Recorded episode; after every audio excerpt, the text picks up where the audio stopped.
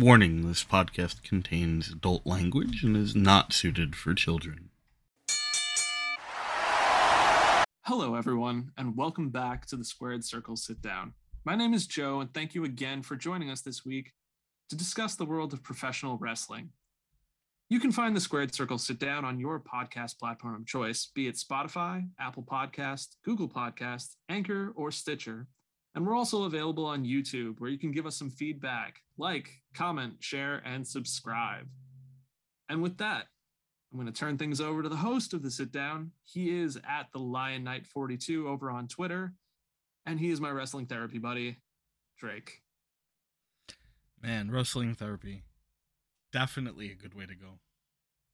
So, uh, the last two weeks, we've been talking about some interesting stuff two weeks ago we covered the concept of uh, cinematic wrestling. Wrestling as a staged show with a really deep uh, investment on the characters over the athletic uh, presentation uh, with kind of a stage scripted audience and uh, titles and characters where everything sort of revolved around the continuation of the overarching plot of the world and then last week we talked about the other end of the spectrum, which was wrestling as a sport, where we took a look at some of the differences that that would bring, which, you know, uh, brings us to things like the championships and how they're valued and character progression, uh, characters being treated more as athletes than specifically characters, and uh, uh, similar sort of concepts that you you wouldn't see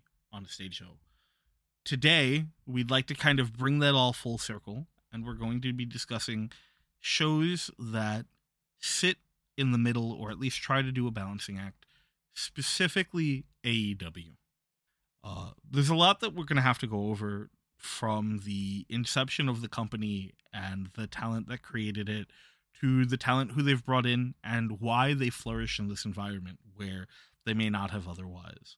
Uh, we're going to take a look at some of the pros and cons of running a company this way and how it has kind of carved out its own particular fan base because of its ability to tap into both sides of the scale and is even now sort of playing the balancing act in finding ways to present its talent, its championships, and its matches in ways that keep the people watching invested and entertained. Okay, so we mentioned for the first part with mainly WWE how it is a stage show, how it is a show about a wrestling show. Right? And so you have characters slotted into roles that the company makes. You are hired to play a role. And then on the flip side, we talked about New Japan and how again, as you just said, the athletes are the forefront.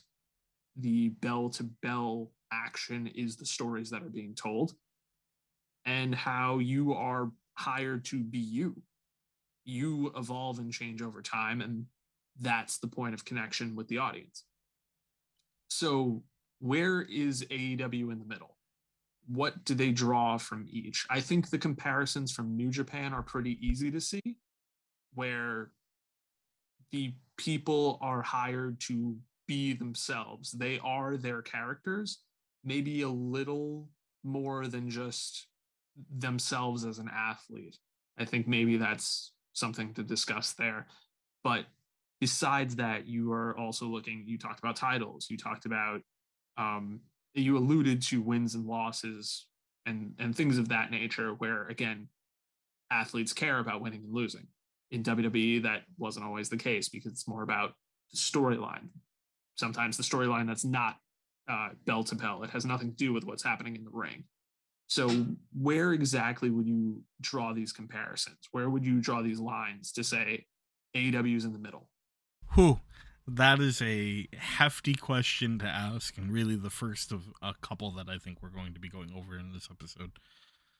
It's almost hard to pin it down AEW, even though they're you know at this point coming into their third year, they're they're in their third year, right? So AEW in its third year now has definitely had I don't want to call it growing pains, but has kind of been learning as it as it grows.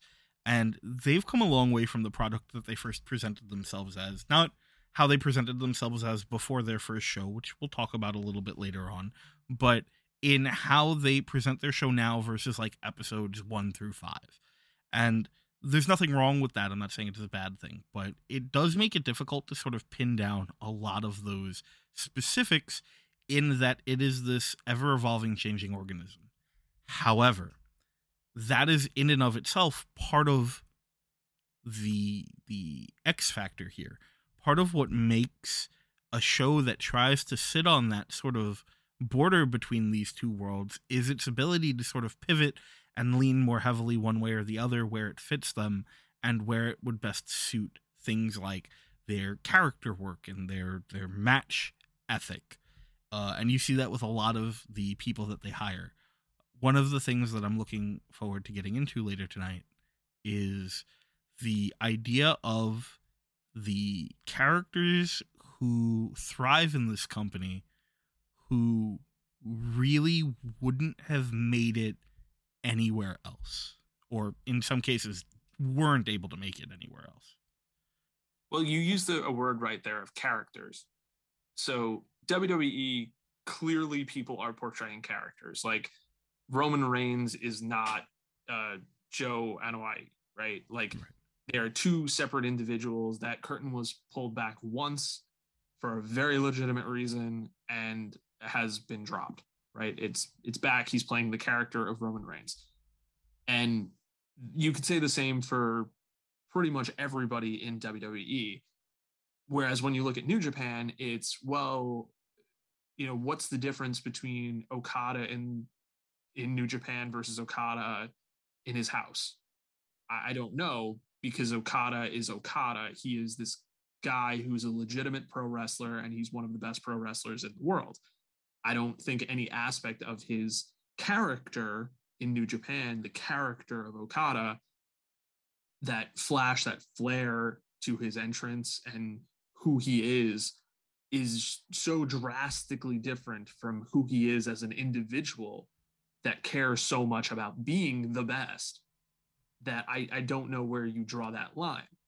Except for probably the balloon fetish. That's probably character specific okay well that's fair. And and yeah th- there's pieces of the character that i think you clearly say it's like well this was done as a creative choice versus oh this is a, a natural thing that happened with the person. And i'm just picking okada because he's a pretty easy example of, sure. but i think you can do that for a lot of people in new japan. And aew feels like okay they're playing characters. Like you, you can follow many of these people on twitch you can see them on YouTube. You can see them outside of who the character they're portraying to know, like, all right, Adam Cole isn't this asshole, right? He's just not. Neither is Britt Baker. Like, they're actually much nicer people. But when it comes to doing this, yeah, they're playing a character. Is she really a dentist? Yes, she's actually really a dentist. But like, besides that, there is a line that is clearer than it is in New Japan.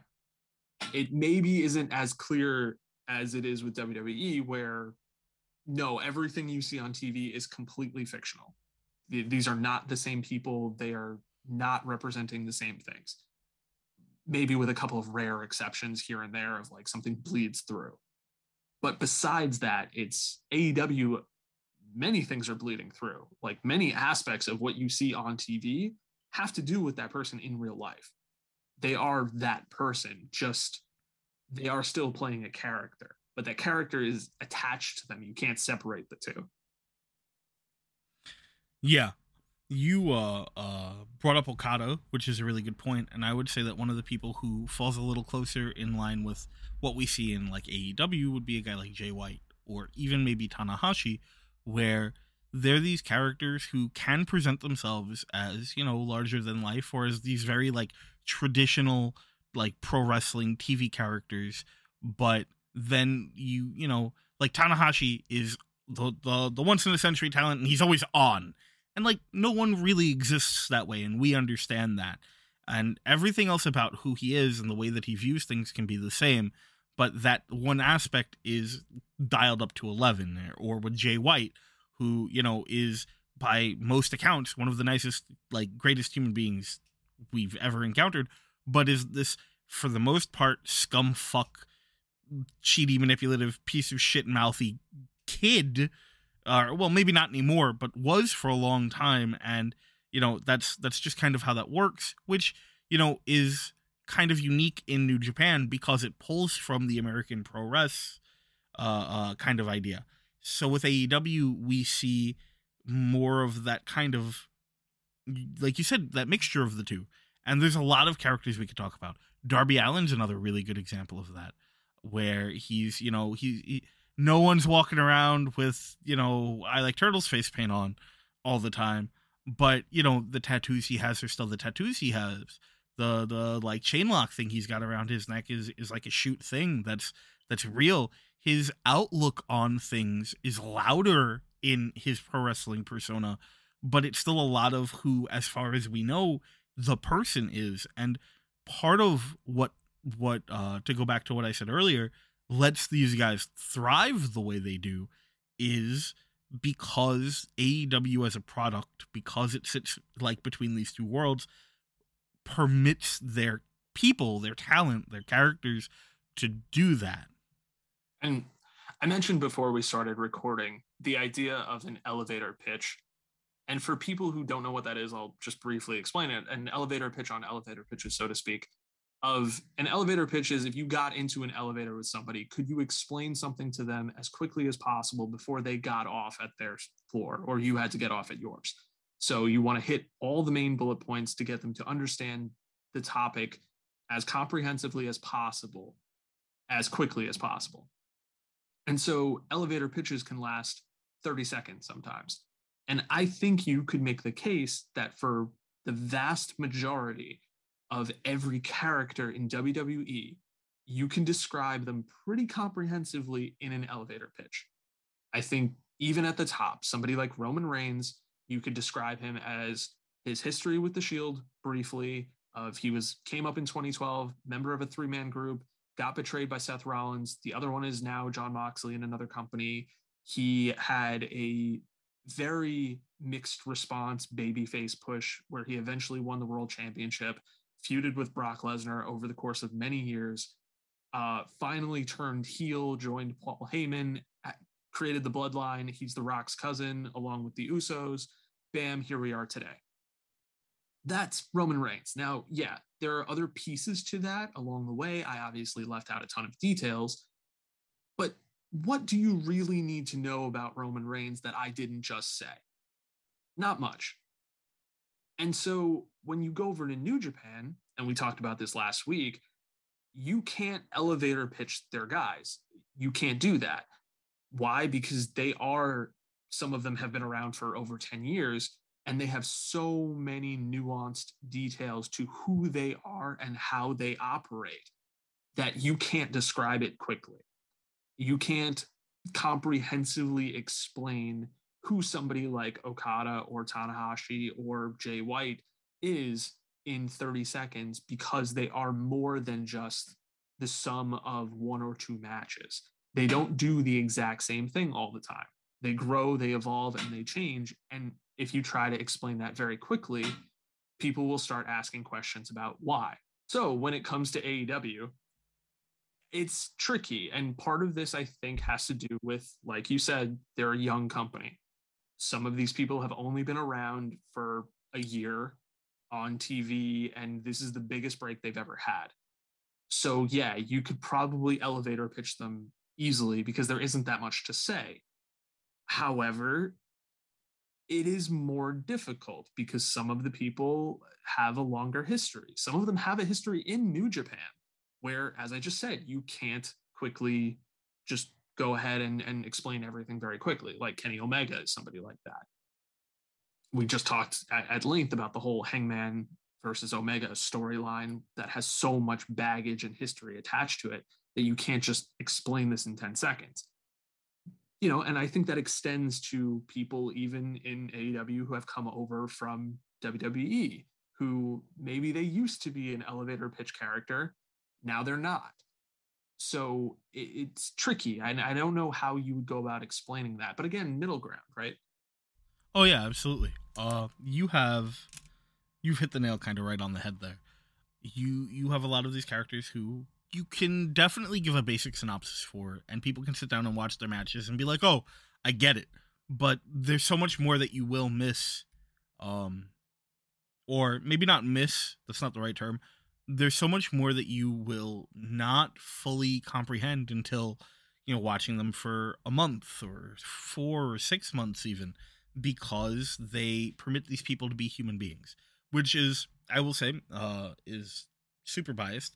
One of my favorite parts about their product is they're not afraid to let their characters even the like big ones be flawed and give them opportunities to grow and change through those almost kind of organic means which in turn creates really powerful emotional reactions from the audience, whether it be positive or negative. Well, this brings us to where I teased last week, right? Of the curious case of Cody Rhodes, where he is someone who represents both worlds. He's been a part of both worlds. He was born into a family that is wrestling. He is, you know, the, the son of Dusty, the grandson of the plumber.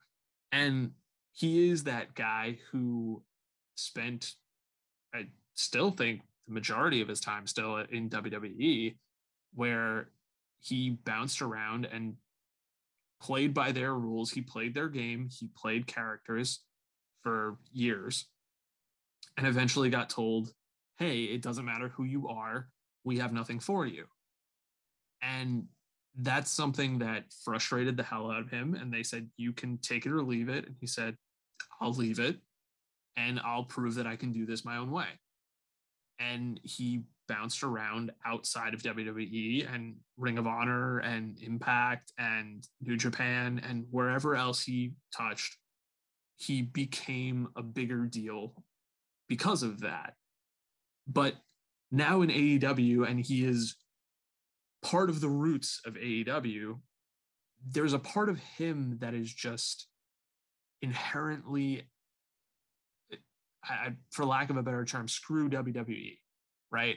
Like he's mad, he's angry. There's there's an anger at the heart of him, and I don't mean Cody Rhodes the character. It's it's the chip on his shoulder. Yeah, yeah, it's Cody Rhodes the human being. This is not just Cody Rhodes the character, and so it's both. And that's what I mean with that line being blurred. And we've talked about Cody before about how he's getting these responses because the fans want him to turn heel and all of that stuff. But he is an in a weird analogy, he's in a, a Batman situation. And you know, Batman's whole thing is he doesn't kill criminals. He doesn't kill people. Why? Because a part of him is the trauma of losing his parents and he doesn't want to become that person. He doesn't want to take life. He wants to save life and he will save life by not killing people and trying to get them, you know, put behind bars off the streets. Okay, Cody's now in the scenario where he, Cody Rhodes, he, Cody Rhodes, also the character, is okay, I could turn heel. I could. And based on the presentation of everything, turning heel makes sense. You know, and and I don't mean that in just like, oh, he's a bad guy now, but like the whole point of this is wins and losses, right? And the grand prize of AEW is winning the AEW World Championship, which is something that Cody Rhodes, just on his own honor, said he would never challenge for again. So, and he's already been TNT champion twice. Maybe he could go win the tag titles with like his brother or something. But like, besides that, the big prize that he's capable of challenging for he's not because he's sworn his oath, right? And he doesn't want to bury people the way Triple H did. And he doesn't want to say, screw you, you have no opportunity like Vince McMahon does. You know, he's not one of those, we don't have anything for you in AEW people. So he teases these things. He puts them in front of him with the sledgehammer and maybe using the pedigree and stuff. And he intentionally doesn't do it because both the story that he's telling, but also the piece of the character and who he is, is look, guys, I'm not them. Look, I'm not. I promised you I wouldn't be them. I know what they do and I'm not them. But the fans are asking for that. Much in the way that it, comic book fans for years have kind of sat back and laughed of like, yeah, but if the Batman killed the Joker, like, yeah, that's fine. Like that's an acceptable one because the Joker's killed so many people. He's done this for such a long time. Like, it's okay, Bruce, we'd forgive you. But Bruce knows that if it were that easy, then he could just, well, where do I draw the line? Oh, the Joker is okay, but what about uh, the Riddler or the Penguin or somebody else? Like, oh, what if I just offed all the people that are a problem? Well, now I'm a murderer. Now I'm a serial killer. And for Cody, he's teetering on that point. He's on that line where he could do this. He could start making some choices that will lead him down a path of no, no, no, no. I'm I'm the good guy. I swear like I would never do this. But it might make sense for him to do this. And the fans I think realize that. I think they see it but I don't know if they realize what they're asking for. And I, I don't know where this goes. Well, so two things that I want to discuss that you brought up. Uh, the first one is, you know, with you're right, Cody's not burying people. And one of the big complaints that we see a lot about Cody Rhodes, whether it be, you know, fans that I talk to or people I see online, is the idea that Cody doesn't bury people, but he does take unnecessary wins. And, you know, there's a lot we can talk about. We could, and maybe one day will, spend a whole episode discussing Cody Rhodes and the wrestling theory behind whatever it is that's going on right now. And we've talked about it a bit earlier uh, in one of our other episodes where Cody has felt like one of those guys who's a WWE guy in a non WWE program, and his segments feel kind of bubbled and out of place and it's becoming more clear now as we see his like recent work where it is almost sort of a meta commentary right? And it's this idea that yeah he did win the tnt title twice. Yeah he has taken himself out of the world championship uh chase. So now what? What do you do with this guy who is who was at least until recently still pretty over with a lot of the fans and was in a place where he could make or help build new stars. So he did take some wins that maybe he didn't need. He did create some situations that maybe weren't necessary, but he did so maybe, and I'm not saying definitely, but looking at it now, it feels like a lot of that was just kind of that long term long term kind of that long term storytelling that we get from this company where it's okay we we know this is who his character is and who his character wants to become. And this is how we get there is by having these steps where it's like yeah but i'm not triple h but i'm not vince mcmahon but i'm not the evil boss that's not who i want to be. And uh the analogy you made to batman is really good also on two levels because much like with batman there are times in the comics where batman will use the the idea that he has made these rules for himself to excuse decisions he makes. He will do things that are not okay and go, it's fine because I have my code, so I know that it's going to be fine. Even when it's like everyone around him is going, Bruce, no, you can't do this. And, you know, Cody's had that recently and everything with Arn Anderson where it's like, you, you got to just cut this bullshit out. And then the other thing is, okay, but then look at the the few few times that Batman has killed people. One of the things that I like to bring up is, you know, Batman versus Superman. We had Batfleck, who did I don't even know how many people he has, like how many bodies he has on him, right? Just inadvertently from blowing people up. And a lot of those same fans who for years have been like, why doesn't he just kill these people? Just just kill them. We're up in arms about it because at the end of the day, no matter how much you you're like here's a solution just take it then you're not who you were. You're not batman anymore. You're not cody rhodes anymore. You become a new character a new persona within yourself. And so people who are watching you and who are cheering for you and who are rooting for you in whatever directions or ways they are whether that be by pulling heat or by getting the you know crowd to pop that changes too. And you know, some of the people who hate Cody will hate Cody no matter what. Some of the people who hate Cody because they don't get it or because they do get it and just don't like it, they might come around. Some of the people who love Cody will not anymore. They will walk away from him because now he's a liar, right? Now he's he's turned his back on on everything that he said that made him different than Triple H. And some people are like, we love Cody. We will always love Cody, and Cody's the guy, and they will ride or die with Cody. And so I think it's really good that you made that particular comparison because it really does fit. And Cody is such an interesting case here in wrestling in AEW um, because, like you said, him being you know the roots of this company, he's like so many of these guys who are presented with these opportunities kind of a lot in in their own unique ways to continue being the character they want to be lean into the parts that they know the crowd would want to see from them or you know find a, a sort of middle ground to to grow on. Yeah there's a, a few points to that where i'll make a couple of very quick comparisons because you mentioned the bit about the crowd and i think that's the the big part of this of people generally dislike vince mcmahon for a lot of reasons there there are almost too many reasons to list of why you wouldn't like him be it the character that he is portrayed on screen or the fact that he has like questionable businesses business decisions whatever the case may be right but there are people who will still cheer Vince McMahon when he arrives out of the blue because it's, oh, Vince, you built this, this thing that I enjoy. So I'm still going to cheer you and respect you for that.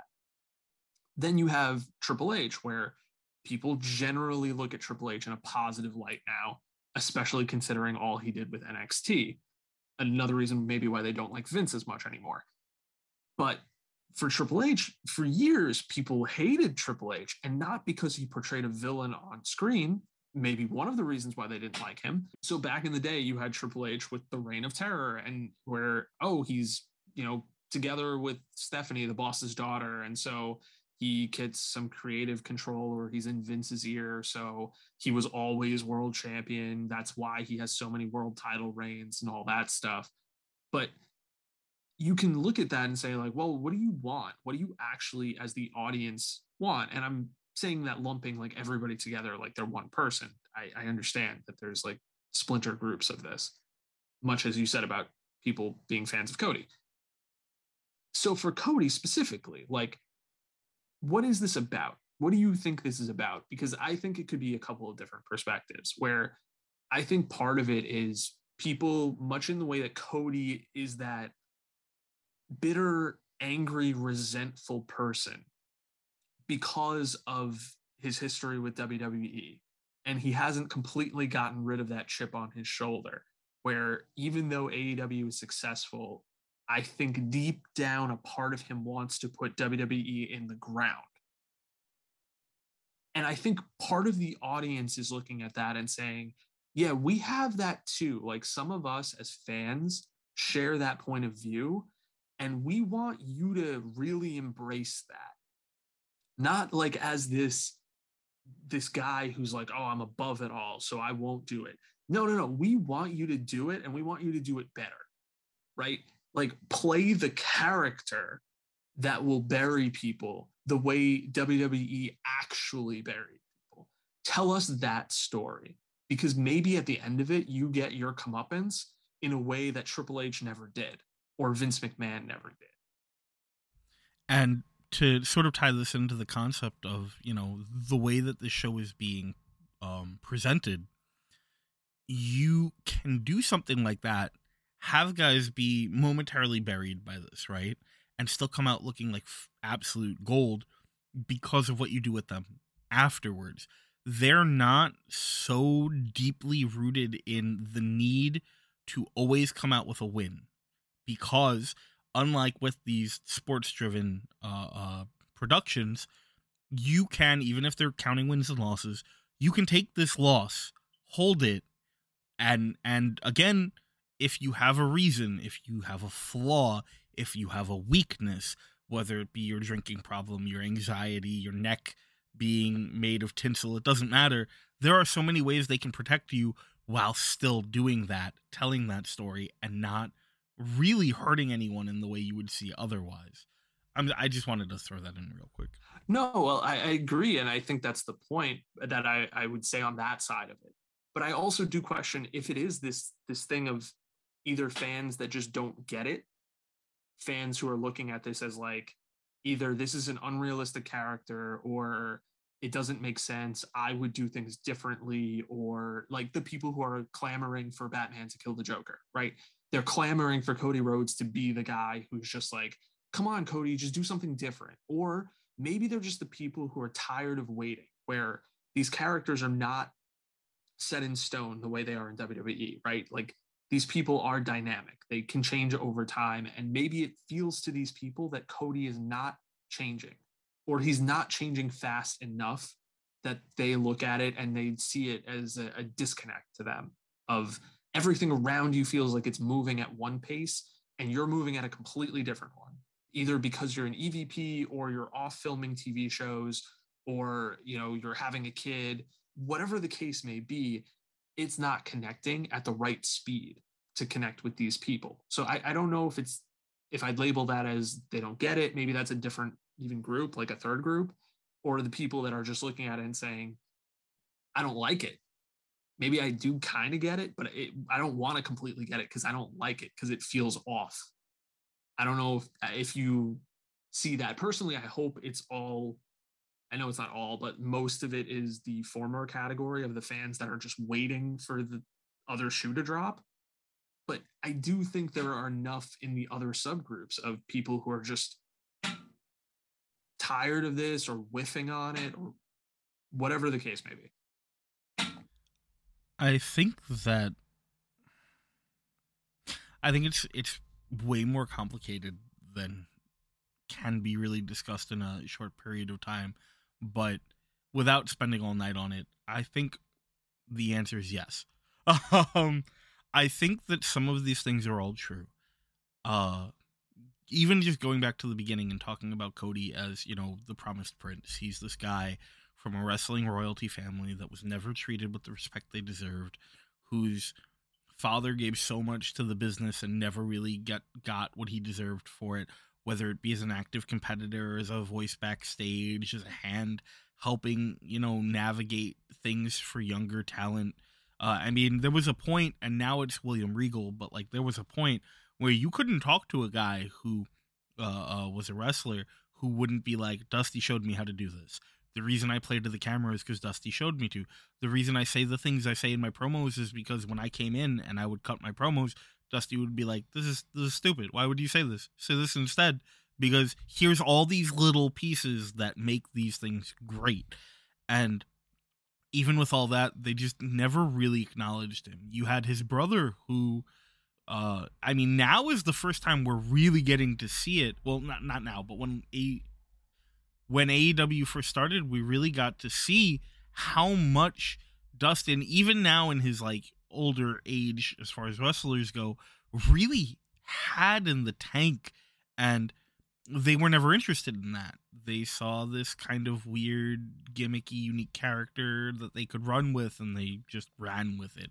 And even when he made the move to WCW, who, you know, at least treated Dusty a little bit better sometimes, they were like, we want you to do the exact same thing and and it was it was really frustrating. So yeah, he he has a chip on his shoulder, and he deserves to have a chip on his shoulder. He's he's earned it. With that said, the question becomes: Does he want that to be who he's remembered as? Even if, like, you're right, he he could be the Triple H character. He could do it better. He could pull the audience reaction from either side by doing that, or by forsaking it completely um, but does he want his legacy to be fuck you other guys or does he want his legacy to be more than that and even that is is something that you can't help but wonder if it falls into the character more than the person because he's just on this whole he's Dusty's son. He bleeds carny shit, right? Cody Rhodes has to be I, like I a name I don't like to bring up, so I try not to very often. But he's like he's like Jim Cornette levels of carny, right? We can all we can agree on that. I hope, where Cody just lives the carny life. So he's committed so hard to this concept, whatever it is that it's going to turn out to be, um, and it's definitely going to continue to upset some people. And there are going to be people who don't get it. There are going to be people who do get it, and I mean, there might even be people who are like, "Oh yeah, we get it," and then six months from now, you and I are having this conversation and being like, "Man, what complete idiots we were." thinking this was leading somewhere and it's just Cody being Cody. There's there's so many ways it could go and for better or worse, I think it's one of the benefits of of AEW as a whole is how it can be kind of difficult sometimes to see the direction these characters are going and even when you're not sure if maybe they're going to pull it off, they generally do. Um I would take a guy like uh, Orange Cassidy, for example. I'm gonna I'm gonna pivot just for a second if that's okay.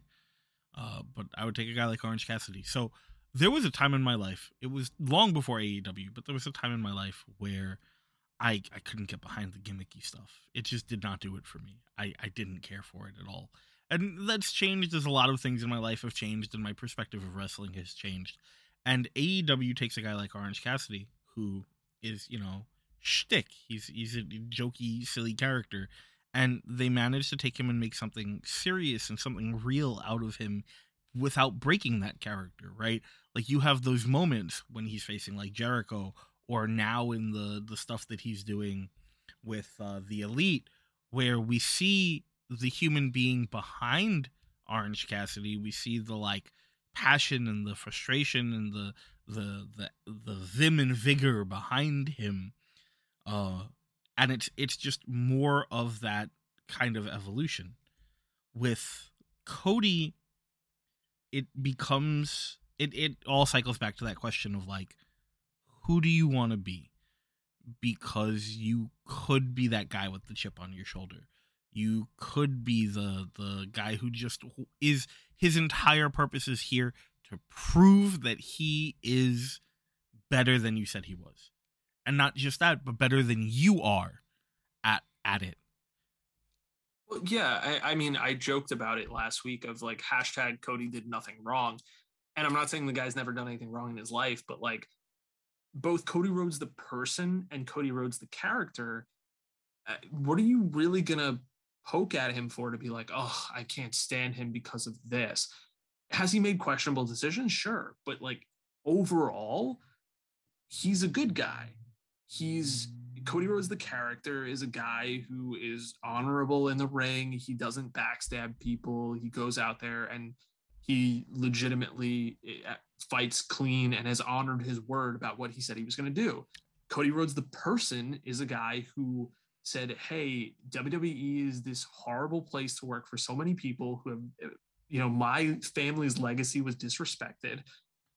Other people have had their current careers disrespected, let's take a bet on whether or not we can make our own thing work. Let's build this haven for people to come and have legitimate pro wrestling careers. And he did that.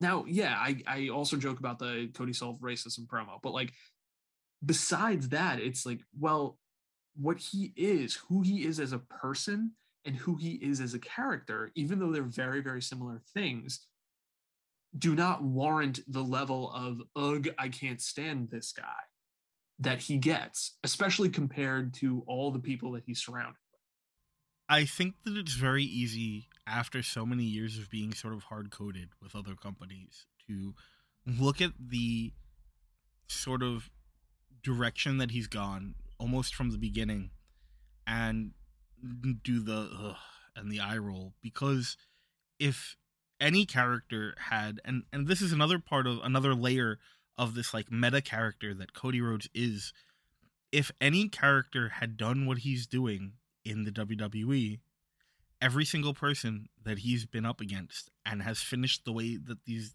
things have finished would be dead in the water.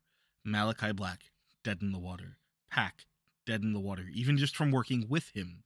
Um, guys like uh, uh, Darby Allin dead in the water. Look at he had to he he goes to a draw and then he only can really beat him with like uh uh out of the blue nowhere uh figure four roll up thing that no one's ever seen before. Like in another in another time in another place, no one's taking him seriously again for a while because of things like that.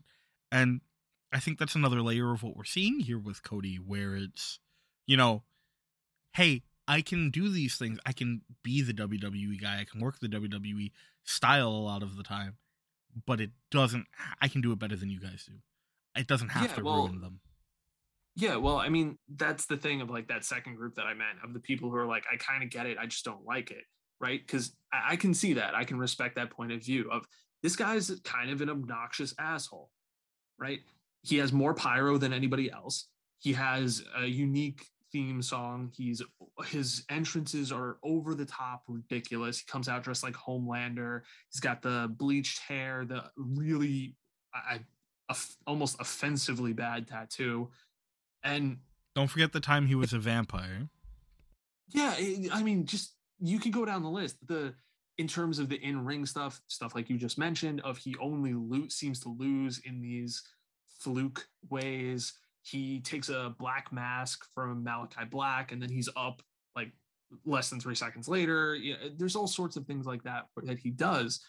Even his entrance again, like everybody comes out one of the two tunnels, eh, uh, which we could get into about like the whole babyface tunnel, heel tunnel thing, but he comes out through the middle with the over the top stuff. Like, I get it. I can see where people would say, yeah, this is some natural heel stuff, or even beyond the natural heel stuff. This is unlikable stuff because it's you as an executive using your power to do things that nobody else gets to do. I can understand that perspective but also still see it as okay, this is Cody Rhodes doing Cody Rhodes things. Fine. But maybe this is actually going somewhere. Like maybe these choices are intentional. And as more and more people get to do things, he is becoming less and less special.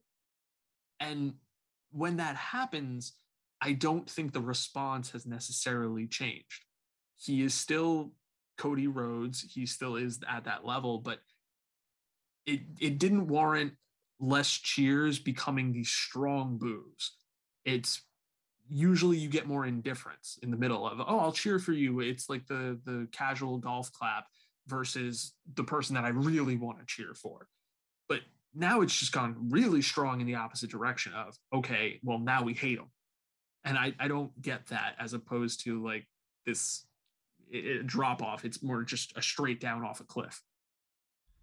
So for me, two I, all the time is two things, right? So for me, I I totally get it. I totally get it because uh and and we're gonna jump back for a bit to get forward again. Like we said, part of who his character is and the persona of his character is tied to a company that has, for the sake of the fan base, been labeled the enemy. He feels like a WWE guy he presents himself like a WWE guy. He wrestles WWE matches. So when you take him and you put him up against guys who are former WWE guys who didn't get the respect or appreciation that they deserved, guys like Malachi Black, you're going to get those reactions sometimes. When you put him in a company like AEW where they have such a huge emphasis on letting the crowd do whatever the fuck they want cheer for the heels, boo the faces, get down the middle. They they're fine with that. You're gonna get more of that when you have a guy. Sorry, when you have a guy who is doing these generally unlikable things, the fans are gonna let you know, and I'm not surprised at the reaction from it, and I on a level because because like i appreciate everything he's doing uh as a persona if this is a persona and not you know cody is the most tone deaf person in the world but he did cure racism so uh we made that joke already. Anyway of course he's getting booed like this. Of course he is. He represents in doing what he's doing he represents everything we we as a fan like as a group of fans wanted to get away from. He he's trying to desperately keep this position in a company where other guys are doing so much more. He's trying to he's the guy who goes, "Please love me because I need that." But instead of saying, "Please love me because I need that," he says, "Hey, look how cool I am. Aren't I cool?" Who the who likes that guy? Who likes that guy? Hey, hey, I'm to do this tongue in cheek thing because like y'all love that. That's kind of what we do here, right? So I'm the cool guy, right? And and yeah, of course he's getting that sort of heat now. And uh, uh, it's gotten to a point where there's it's very hard for me to believe it's not on purpose. Uh, and wrestling fans are, are uh, myself included, sometimes pretty quick to pick something and commit to that and then kind of ignore anything else that's going on around it until until a payoff. And like you said, some of it is about being impatient. Some of it is Cody has been playing this this character has been bringing himself to summation since the beginning of AEW. Like you go back to his match with Nick Aldis uh and you can be like, "Okay, so I I would say that barring one unfortunate moment in that match, it was a pretty good match. Unfortunately, it gets derailed. It was this really good opportunity for Cody to to win a title that really means a lot to him and his family and to be this big proud moment. And even then, he had to, you know, he's going to he's going to bleed, he's going to bleed. Great. Color isn't a bad thing. But it takes him how many minutes to get that set up and then you have to make him the weak underdog guy how many times in that match. And he's got to like barely survive how many times in that match. Great you can do that once. You can do that twice. But then it becomes every cody match. Every cody match he has to be the hero who's overcoming and persevering and forget cheapening it. It it becomes almost a mockery of the concept we cheered you sorry we cheered you because of what you stood for but now it turns out that you stand for it for you not for us. You are living out your fantasies here. You're dying to be John Cena and we don't like John Cena uh, that that's the mentality not commenting personally on John Cena, but uh, that's that's the thought. The thought is we don't want this all the time. It's not always exciting. It's not always interesting if you're bleeding in every match. If every match you're in is some kind of huge gimmick match, uh, it's it's just not going to work to win the audience over because this company has set itself up in a way where gimmick matches and big big moments and underdogs fighting back from from the brink of oblivion are memorable important moments. This company has positioned itself so that all of these in its presentation are moments in its history that we will be able to look back on and go man this mattered. But not when you do it. Not when you go through a flaming table against a guy who you've been feuding with for not very long, but it feels like eternity because you've had a thousand matches and it's kind of a runoff from a different feud that you didn't really resolve and don't really seem to be resolving anymore. And even that is, you know, hot on the heels of more of the same. We can't just always have you you you can't create a situation where you create goodwill by saying, all right, guys, I'm not going to be the main event. I'm not going to be a big deal. I promise. I won't ever challenge for the world title. I don't want to be that guy. And then proceed to show us how, you know, bullshit it is. That's that's the the perspective I see as to why fans can can turn on him the way they have uh because, you know, again, uh, tone deafness. Yeah, and to that, it's he part of it is where he's from, and the other part is where is he going, right? Because he's from a family where his dad was that character. His dad was the guy who had to bleed to get to the top. And it was this hard fought battle because he was not the, you know, the chosen one. He, he wasn't. He was the everyman. And he famously cut some of the best promos because he was somebody who said, Hey, I am like you. I represent the audience. I represent the crowd. I represent somebody who doesn't have it all, but I will fight for it. I will fight for everything. And he got there. And then you have his brother, who is this character actor who has invested so much of himself into the business that he's now beloved for it. And Cody is that guy who it very much feels like he changes himself to try to emulate those people. But he is the person who looks more like a John Cena. Yeah, he he is that guy. He's somebody who is cut to be the pro wrestler. He is someone who would have been picked to maybe be a top guy anywhere that wasn't WWE. And with that legacy, when you have him in a company like this, I remember watching some of the early episodes of AEW with people who are not wrestling fans. And they would look at some of the people and say, That's stupid. I don't get it. And then Cody came out and they said, Oh, okay. He's a star. He's somebody who looks like a pro wrestler. He's got the entrance of a pro wrestler. And he carries himself like the top guy of a company. And that's amazing. And that's all credit to Cody. But then when you do cut him off from the world title, okay, he wins his feuds. Now what? He's going to go on to another feud and he's probably going to win that one too. And then he goes on to another feud and he's probably going to win that one too. There's no end to this journey. There's no reason for him to do these things. Right. And one of the words that we've brought up a few times already is organic.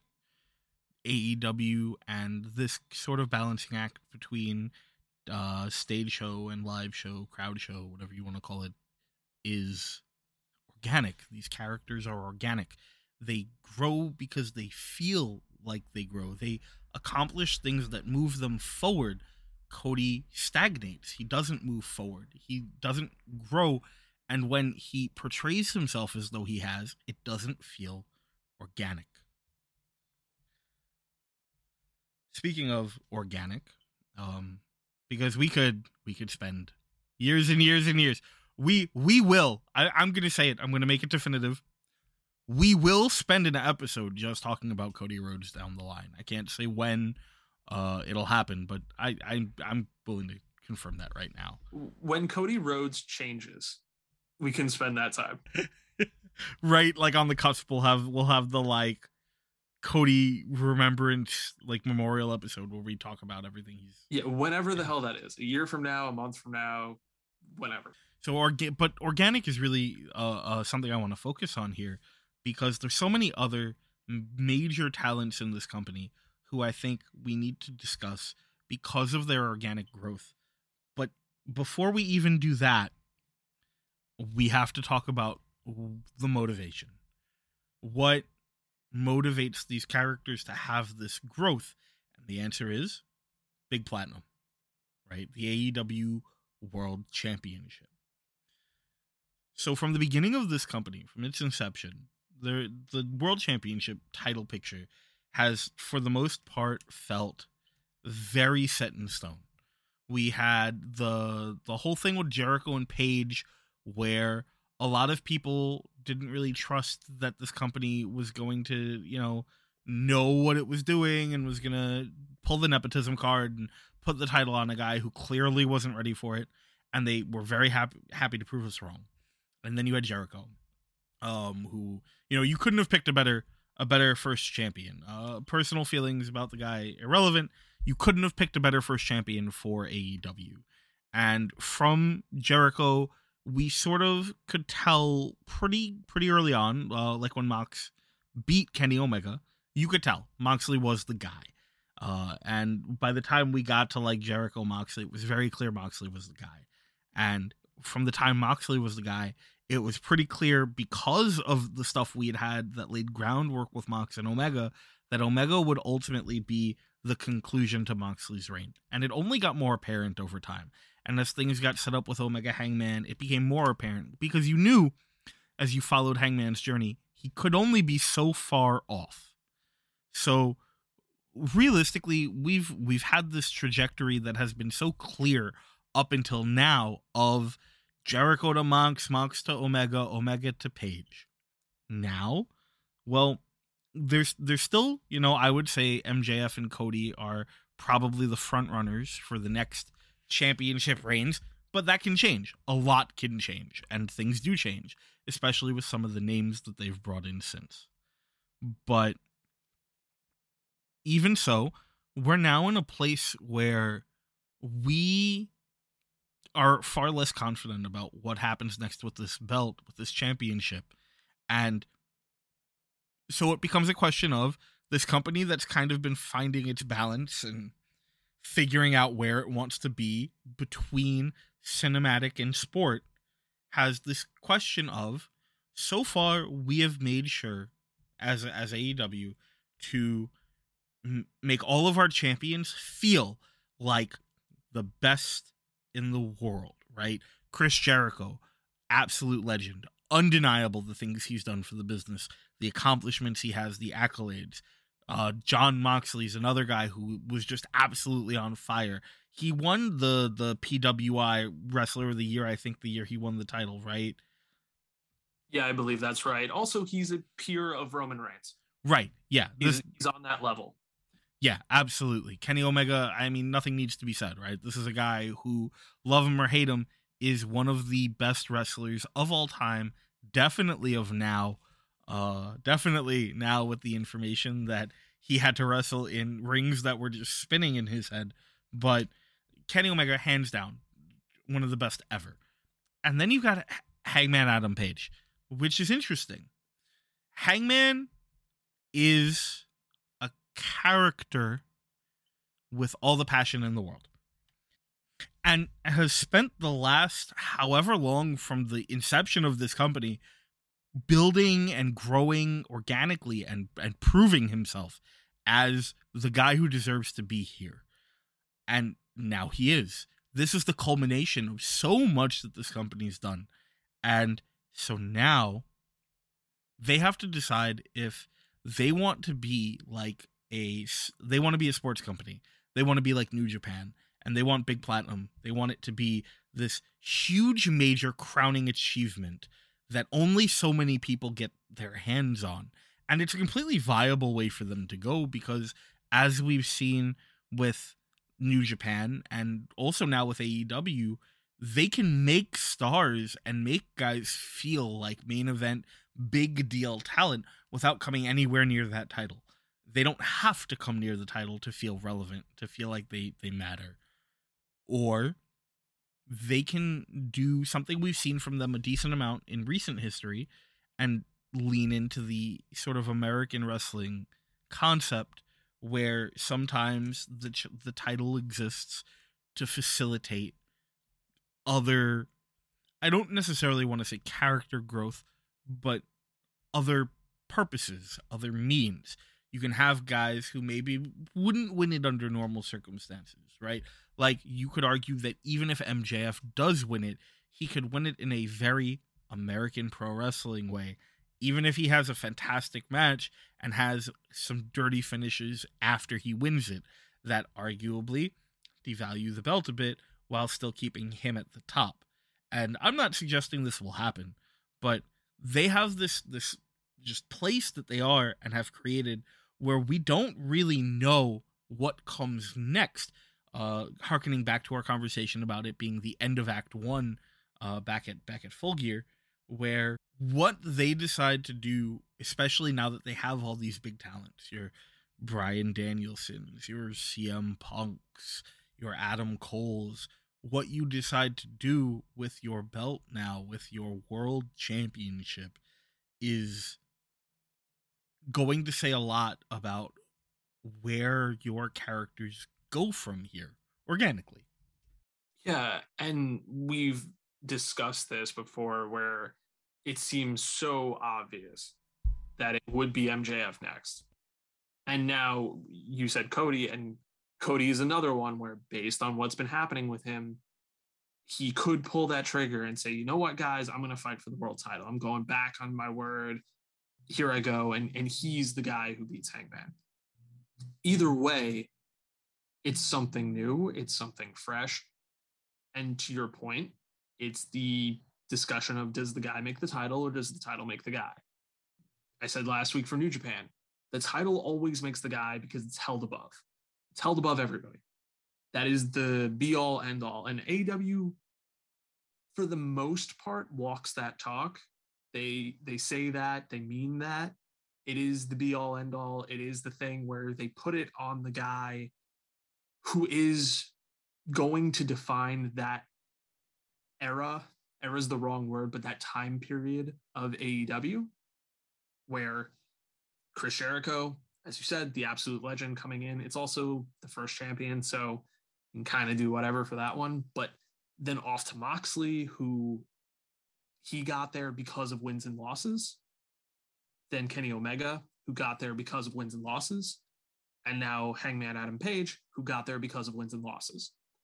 He, this is the story that they're telling, and they will continue to tell it in all likelihood through people earn it. People earn that spot getting there. And for MJF, it might be a thing of, yeah, he technically earned it, but everybody who watched saw that he cheated to get there somehow. But that's a whole other thing.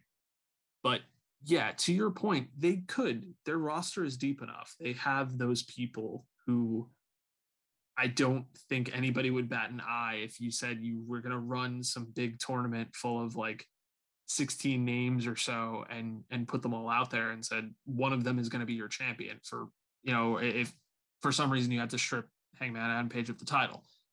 I think you have enough viable names that people would not mind seeing a champion. They would believe them to be a world champion in AEW. Now, to your point, part of that could be they're used to the WWE style of doing things. They're used to experiments and wins and losses not mattering and people getting hot shotted to the moon very quickly. And that's something that I don't know if AEW wants to play with. I think they have an idea of how they want to do these things.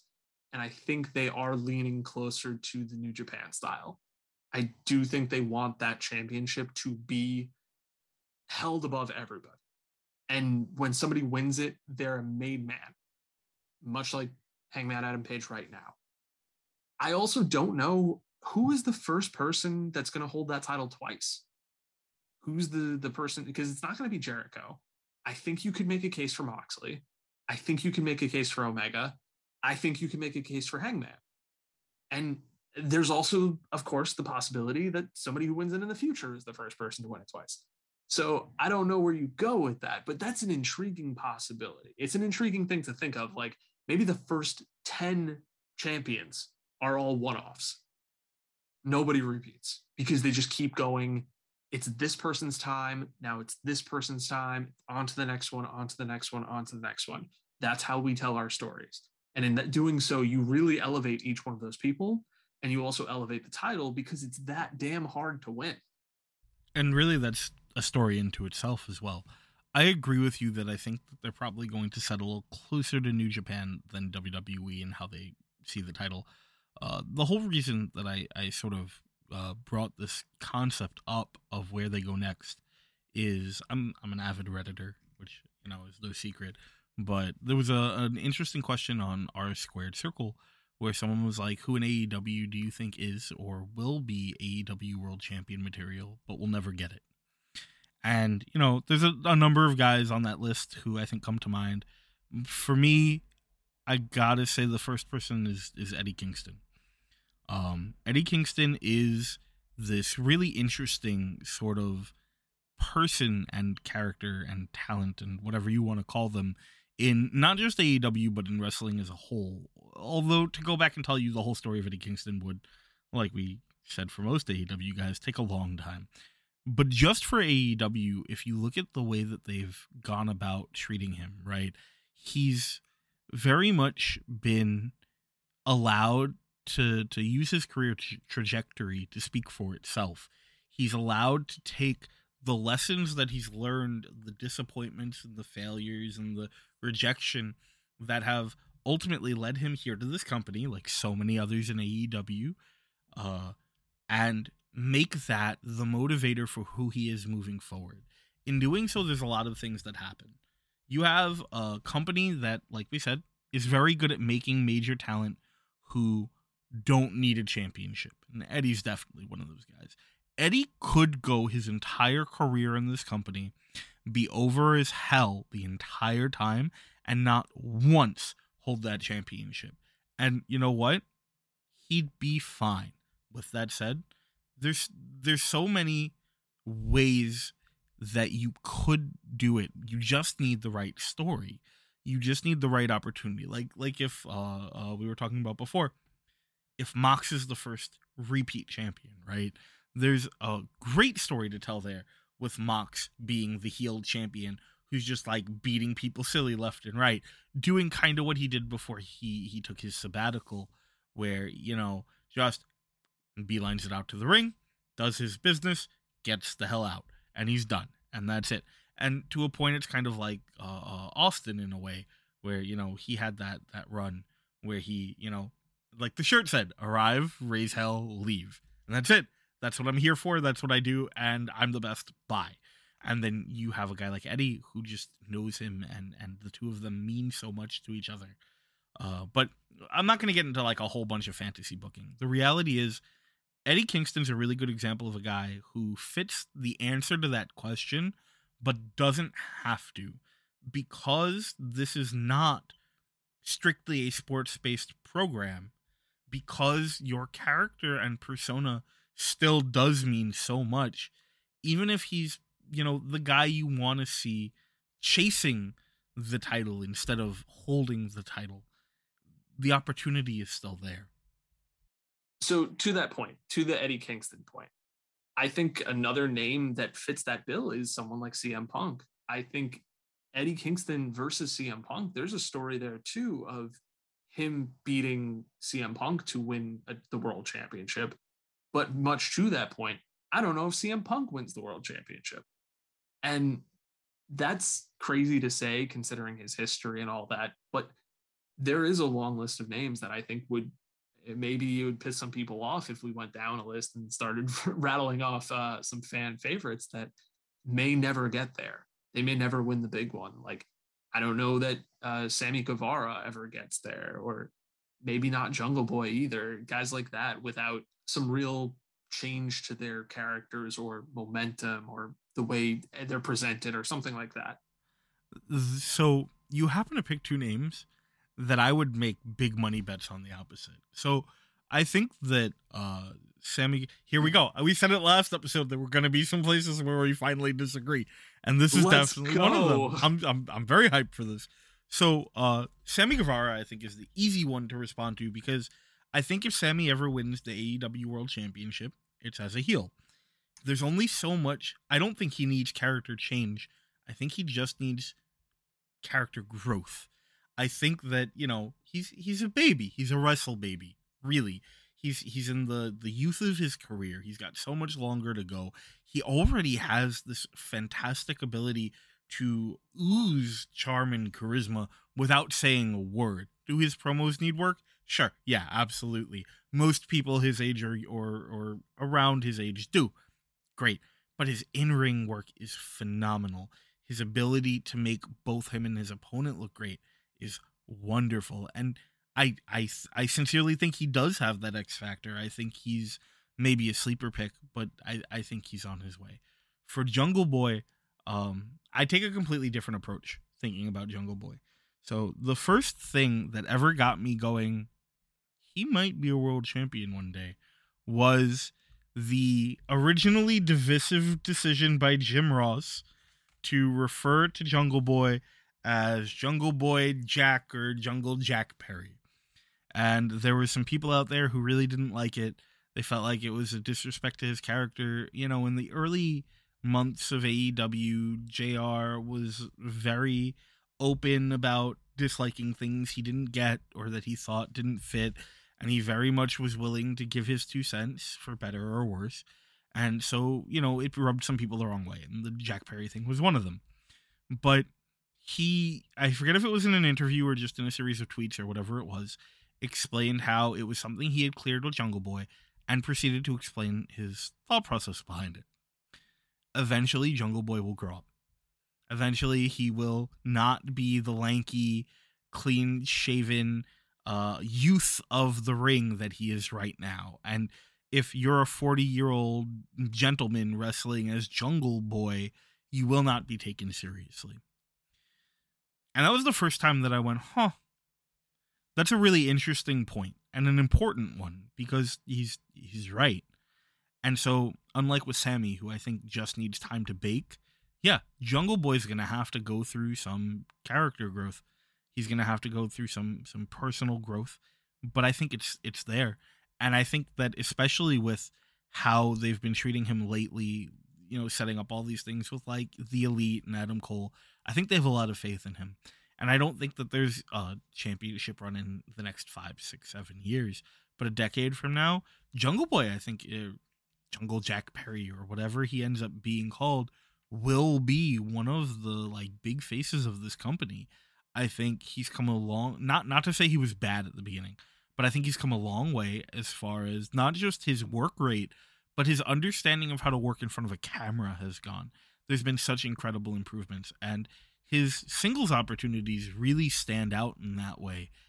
Uh, so I I would take that bet. I would absolutely bet that both of them have AEW World Championships in their future, barring some kind of crazy, uh, you know, we we signed uh, uh Roman Reigns to a uh, ten million dollar a year contract, like you know what I mean. Just barring something insane. Spoilers. Hey. Spoilers.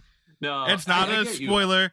It's a pre- it's not a prediction. It's a spoiler. Yeah, that's No, it's not a spoiler. It's a prediction. No, I, I get you. I was saying more along the lines of like MJF, I think is a lock. Sure. I think I would bet whatever money I had, which is not a lot, that MJF is going to be a world champion. He is going to win the AEW World Championship, barring his contract running out and somebody else dumping more money than Tony Khan is willing to give him. That's the only thing I could see, or some other weird backstage thing happening. He is primed to be that person. He's primed to win the world championship.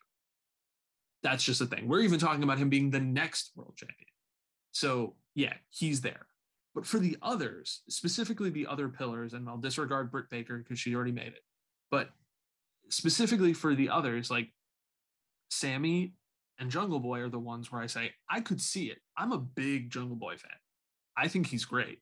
I think he has all the tools to make it there, but I don't know if he will. The same thing with Sammy. I think he's great.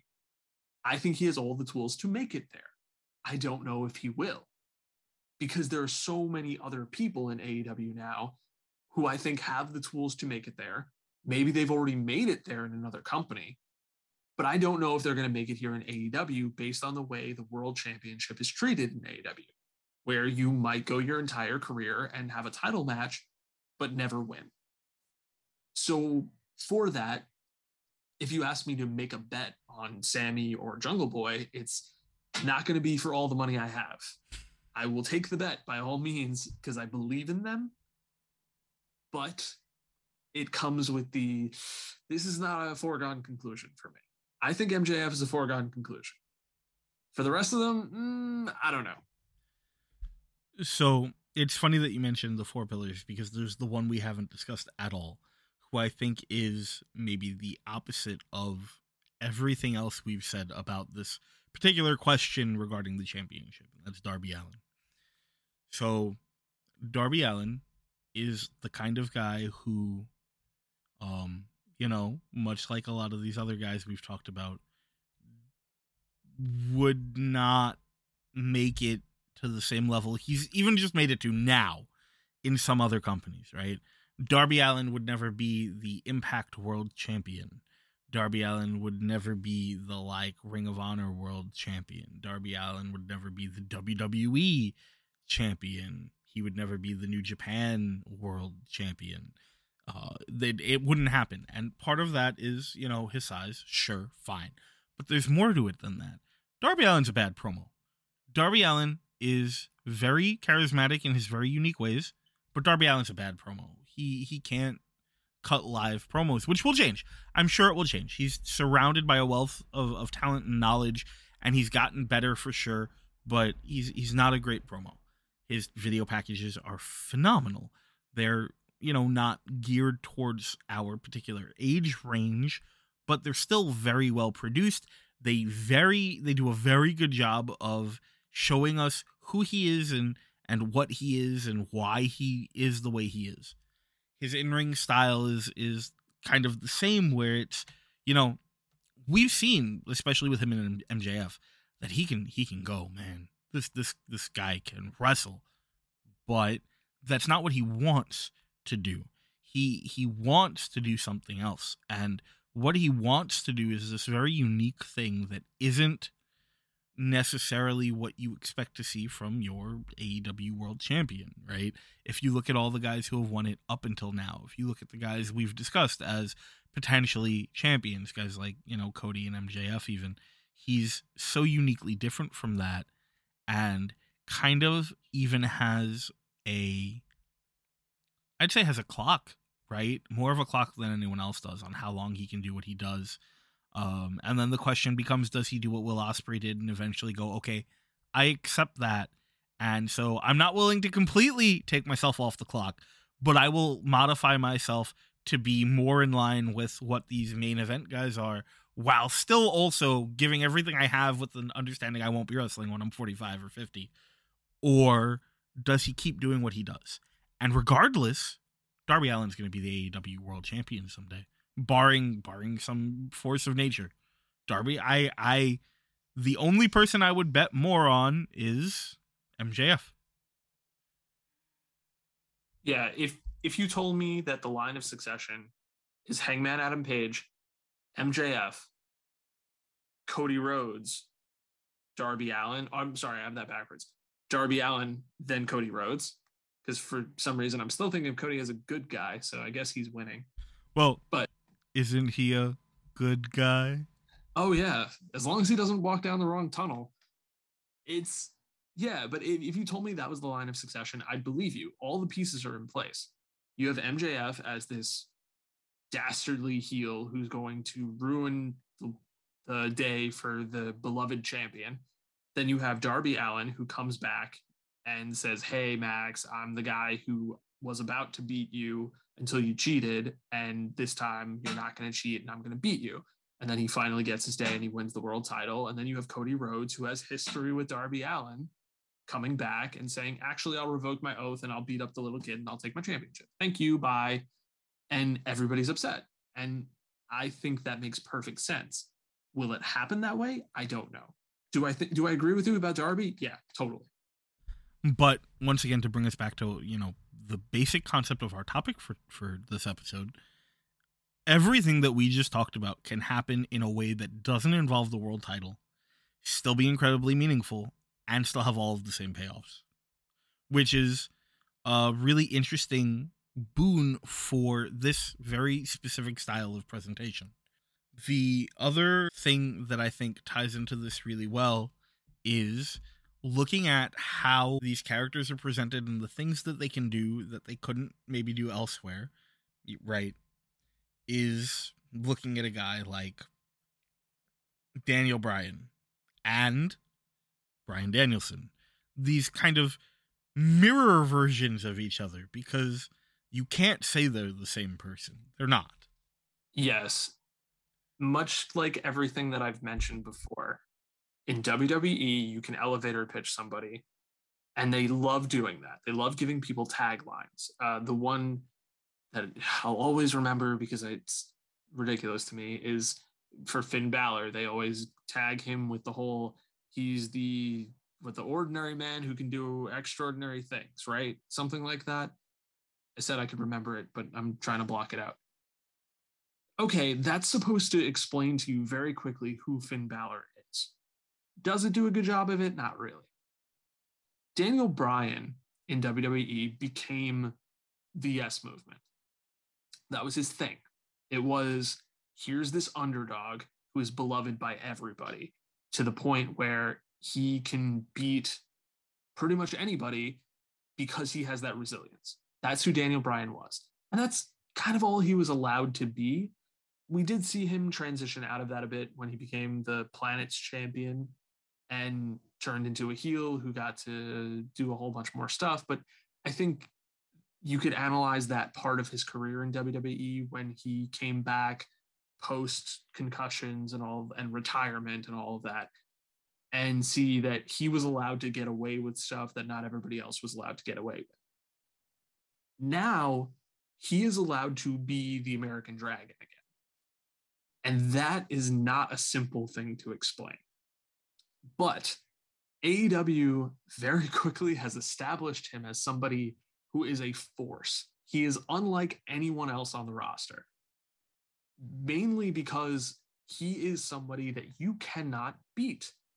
Their top people have been unable to defeat him. The best you can hope for in a match with Bryan Danielson is to survive him. Yes, uh, it's this this concept of Bryan Danielson is another person in that conversation about who is the best wrestler in the world. And unfortunately, because of a number of things, some medical and some just as a result of the kind of content he was making where he was, has not really been part of that conversation on a whole for a very long time. But Bryan Danielson is one of the best wrestlers in the world. And when he came to AEW, he, and I think we mentioned this too a couple episodes back, where CM Punk was like, man, I can't wait to come in and work with all this young talent and get, people over. Bryan Danielson went, there is one thing in this world that I care about, and it's having amazing wrestling matches. Let's go. Let's go. Come at me. Let's let's put on these shows, but also I'm going to kick your fucking head in. And I'm not that's not rhetoric. I'm not selling t-shirts. I'm not here to make you buy my merch and fall in love with my new catchphrase. I don't care about that. I come out in a white t-shirt because I don't care about that. What I care about is getting in the ring with you and beating you to death. Let's do that. I want to make you pass out. I want to kick the teeth out of your mouth. I want to leave you a b- broken, bloody mess. And yeah, they have done such a good job so immediately of introducing the major audiences to a character who you may not have ever seen before now if you didn't follow like Ring of Honor, if you didn't follow PWG. You would never have known that, you know, the Yes Movement guy, the planet's champion, was also a guy who just woke up and chose violence every single day of his life. This is what he wants, and he is good enough to get it. So, yeah, you have, you know, his match with Omega, which they fought to a draw. Now you have his match with Hangman, where they fought to a draw, and they're going to have another one. And they have this really interesting situation where they can kind of set up Bryan as, uh, like you said, as this force of nature maybe maybe you go with something long term and he's like Kenny's new white whale, right? He's the guy that that only can be put down with the the as you as you've called it before in our conversations, the silver bullet of the one winged angel. The the thing that that does that kills everyone. Yeah, exactly. And you I mean you it's funny enough because you kind of elevator pitched Bryan Danielson right there. And a word I'll bring up is redundancy. Because you can have uh, anything, anything. Take whatever you want where you can have multiple of a thing. If you have one thing, one guy that says, I'm the best wrestler, that's all that matters about me. That's the only character trait I have. I'm the best wrestler. And you bring in somebody else who says, I'm the best wrestler, plus one, right? Like I'm a better wrestler than they are, the first guy. Well, you don't need the first guy anymore, right? Because he doesn't need to exist. You have a better wrestler than, than him right there next to him. And he can do something else too. Bryan Danielson is the guy who can come in and say, I'm the best wrestler. That's all I do. I'm the best wrestler. I'm going to go out there. You can't beat me and I can hurt you. I could beat you in a plethora of different ways. It does not really matter. As you just said, he wakes up every day and he chooses violence. He enjoys it. He enjoys doing what he does. So far, nobody has been able to disprove that. Nobody. He's beaten every single person he's been in the ring with. He's beaten, uh, he's tied with the other guy in the company who goes around being the best bout machine. And he tied with the current world champion. What else is there to do? You can't disprove this. And they don't have character traits that say, oh, I'm the best wrestler in the world. That's not their thing. That's not what they do. They don't wake up every day and say that. Kenny has a very extensive relationship with being the best bout machine, what that title means. There's a history there. You can't elevate or pitch that. It's not the same. And Hangman has been on this journey that just culminated with him finally winning the world championship. He's never been looked at as the best wrestler in the world. He had to earn that and he had to fight like hell to get it. And these are guys that are very different from one another and very different from Bryan Danielson, who is this very generic character. Is there's not a lot of depth there, but there doesn't need to be because he is the only one who can go out there and get away with that. Well, it's the it's the legitimate heel that we talked about the other week, right? He's he's and he doesn't have to be a heel. One of the yeah, it's it's either way, right? Yeah, one of the upsides I I feel like to the, the American Dragon here is he can really he, he can jump back and forth wherever he needs to because really it's just about how can I get the best match out of this guy. Oh, is it by beating up all his friends? Okay, I'm gonna beat up all your friends. Let's do that. And then for the next guy, it's you know just show him that respect when we get in the ring because that's where we're going with it and that's what's going to make him want to to do his best here. Okay, great. Then that's what I'm going to do and he can he can really just sort of ride that wave and does such a good job of it uh to to get it there but this is not the Bryan Danielson episode which we could also spend an hour on but it does lead into something else interesting Bryan Danielson and his draws right AEW doesn't do the DQ finish really right they don't do the the schmozz. They don't do the the dusty.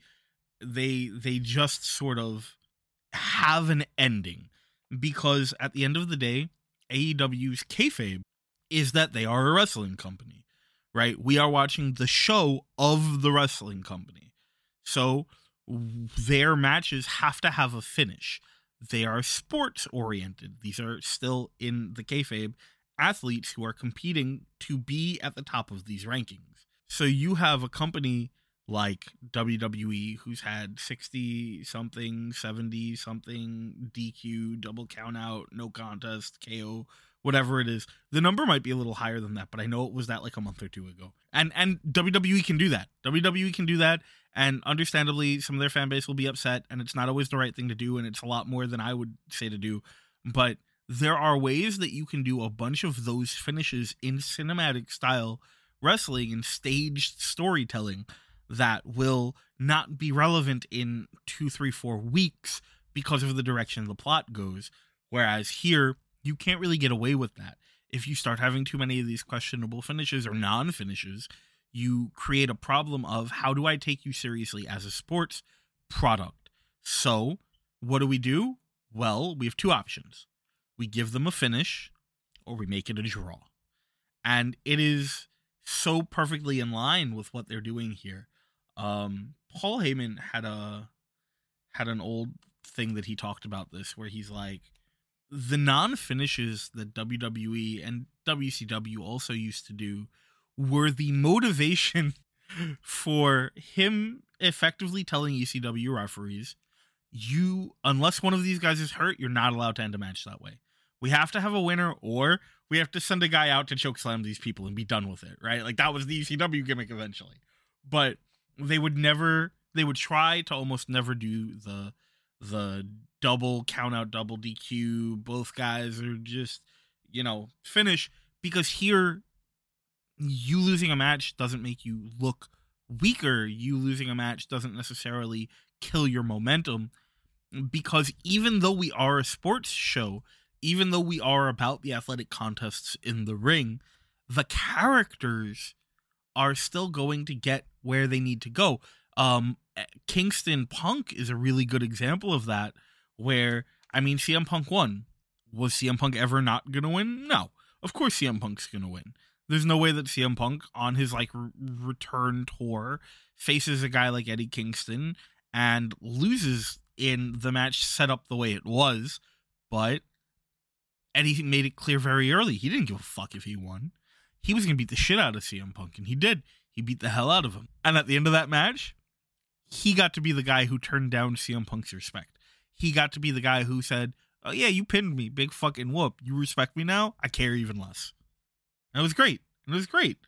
Um, so that's that's one of those things that you also really have as a boon creating this product of, you know, that sort of balancing act between sports and, and cinema. And much to that point, there are several things that AEW does that I like a lot. And it plays into that sports feel. They they drop off some of them as they need to. And I, I think COVID impacted several a decent amount, but they used to track rankings very seriously. Like they would update them every week, they would mention them on TV all the time. They still have them, they still pay attention to them, much in the way that New Japan would track certain statistics for their championships. AEW tracks statistics for divisions and every single person on the roster. Now, with Dark and Elevation, sometimes the records get a little bloated and inflated in certain ways, but that's besides the point. The big thing is every single time somebody goes out to the ring, that lower third graphic that pops up with their name and all their information on it has their record there. It tells you, hey, this person is 35 and 10 with one draw.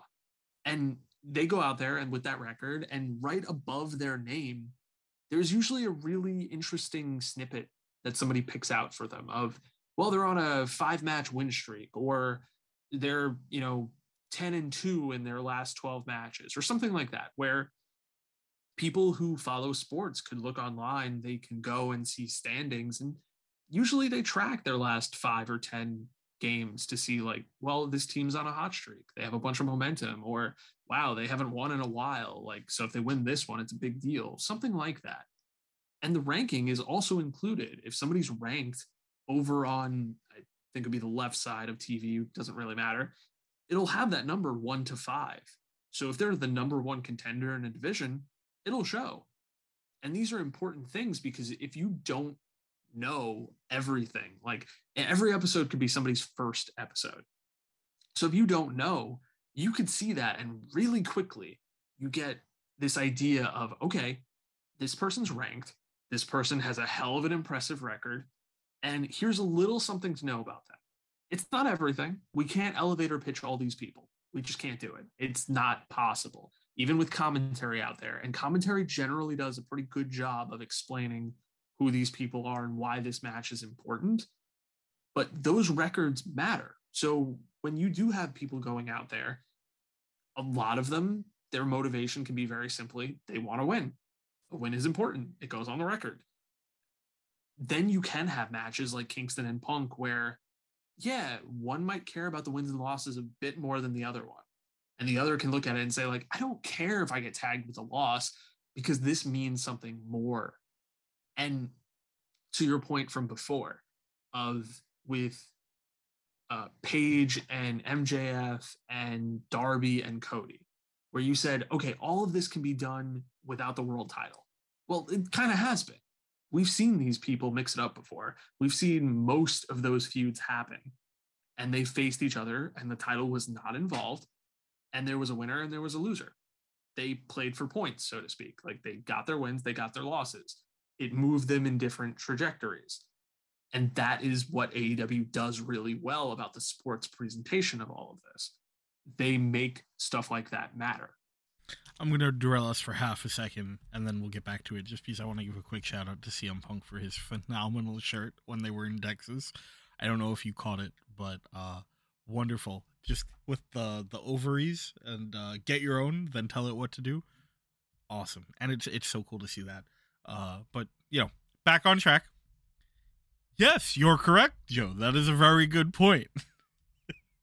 um the sports presentation that they've taken on, that they've made such a big part of their their kayfabe, which I'd like to talk about in a minute, has really set them apart as a unique product that feeds into the fandom that they've brought over from New Japan.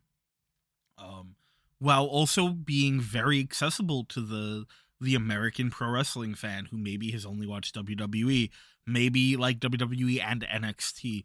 And so now you have this show that does, you know, lean a little more towards the other side, but tries to provide you with all the tools you need in order to understand what that means and why. We keep saying that though. We keep bringing, well, I keep bringing up at least this whole like the companies in in kayfabe, right? And what I'm what I'm talking about when I say that because I, I think it's worth going over because of this product being what it is and it being such a unique thing is something that that did turn off a couple of fans at first right? So when AEW was still a t-shirt company right? When they first announced AEW and they did like the press conference and they made the announcements they did the the thing that they they fed to the fans was AEW is going to be a company about the wrestling. We are going to be a sports centric company. Wins and losses are going to matter, rankings are going to matter.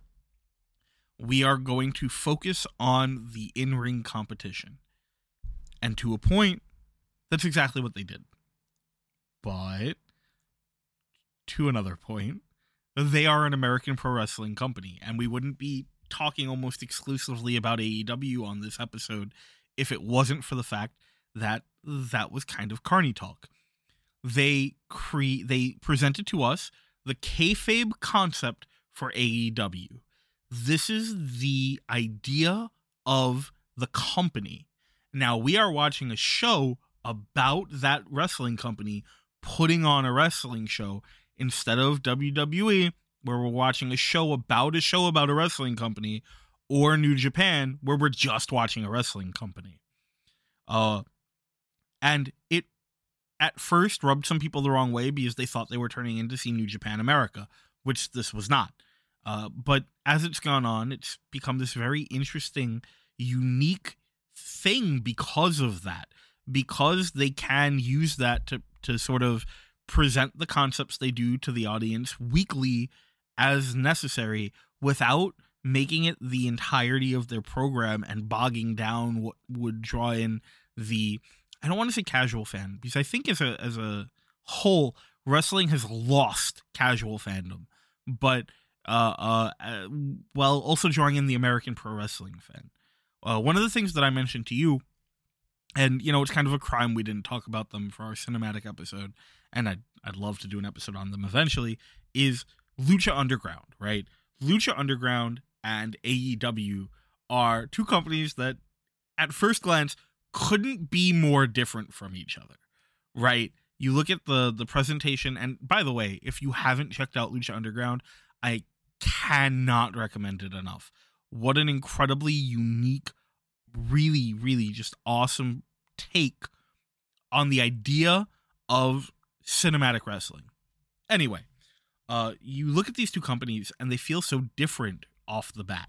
There's there's so much about them that just doesn't sync up because in reality they're just two places that skewer more towards the opposite sides of the the spectrum while still maintaining a middle. Where Lucha Underground is sort of the fictional wrestling company, right? These are guys who the show follows these characters and their travails in this fictional underground wrestling company. AEW is the non fictional version of this. This is the show about the guys who work for an official licensed wrestling company. And it's really interesting to see not just where they're different, but the places where they overlap, right? Where you can have these characters who are are bigger and louder than you'd see in like New Japan, with very few exceptions but you can still be guaranteed good matches almost consistently across the board with high level talent and where Lucha Underground didn't really do nuance and subtlety, its storylines were loud and very much harkened back to like telenovelas. You you have AEW, which is the opposite. It it's the show about a sports show, and it, it's all about the nuance and the subtlety, and it's very much sports centric. And part of that is about knowing your audience, right? Who is this for? Where New Japan, it's for people that are tuning in to watch a sport. If the WWE is sports entertainment, it's for people who want to see a show, a, a show about a wrestling show. For Lucha Underground, it's for people who might watch telenovelas but want to see it in a different light. And for AEW, it's for people who have maybe been burned by some of these other products who have looked at it and said, yeah, I want my wrestling to be a, taken more seriously. I want it to be a wrestling show, not a show about a wrestling show. I don't want that one step removed, which I think you could probably make the argument that NXT fits into that bubble as well, although it's also a developmental thing. So there are hit or miss qualities there. Well, at least NXT 1.0. 2.0, I think we're still kind of finding a ground on, and will end up leaning a little bit more towards the like wrestling as a stage show that we've seen from WWE the last couple of years. Oh yeah, that's definitely fair. I, I think one of the reasons why that's the case is that NXT 1.0 was allowed some free reign as to what they were allowed to do. So the very green people there were allowed to tinker with their characters. So you could actually see the character growth over time, which made it feel very real. And you get that in AEW, except you get it at a more experienced level. Again, the magic word of the day is organic. It's Cody Rhodes. And yeah, for Lucha Underground, the comparison to AEW is, is there. They seem incredibly different, as you said, as you laid it out, but it does go back to who is it for. With AEW, it is, we're trying to find that audience. We want the people who feel burned elsewhere. We want them to come over. We want the fans of New Japan to see something. We want the fans of WWE to see something. We want the lapsed fans to see something. Maybe, maybe even the people who used to be a fan of WCW. And then when WCW got purchased, they said, oh, okay, like I got nothing. I don't want to watch WWE, so bye. They're looking for those people and they're looking to make new fans too. So they are trying this out. And I think they've found a nice sweet spot in the middle of a best of both worlds, so to speak. So another thing that I want to talk about before we we get to that, because there's there's a uh, that's kind of the summation of of everything we've been going over these last few weeks. But while we're talking about the the way that AEW goes about doing its sort of sports feel, um, one of the things the at least the one more thing I do want to talk about is um, the commentary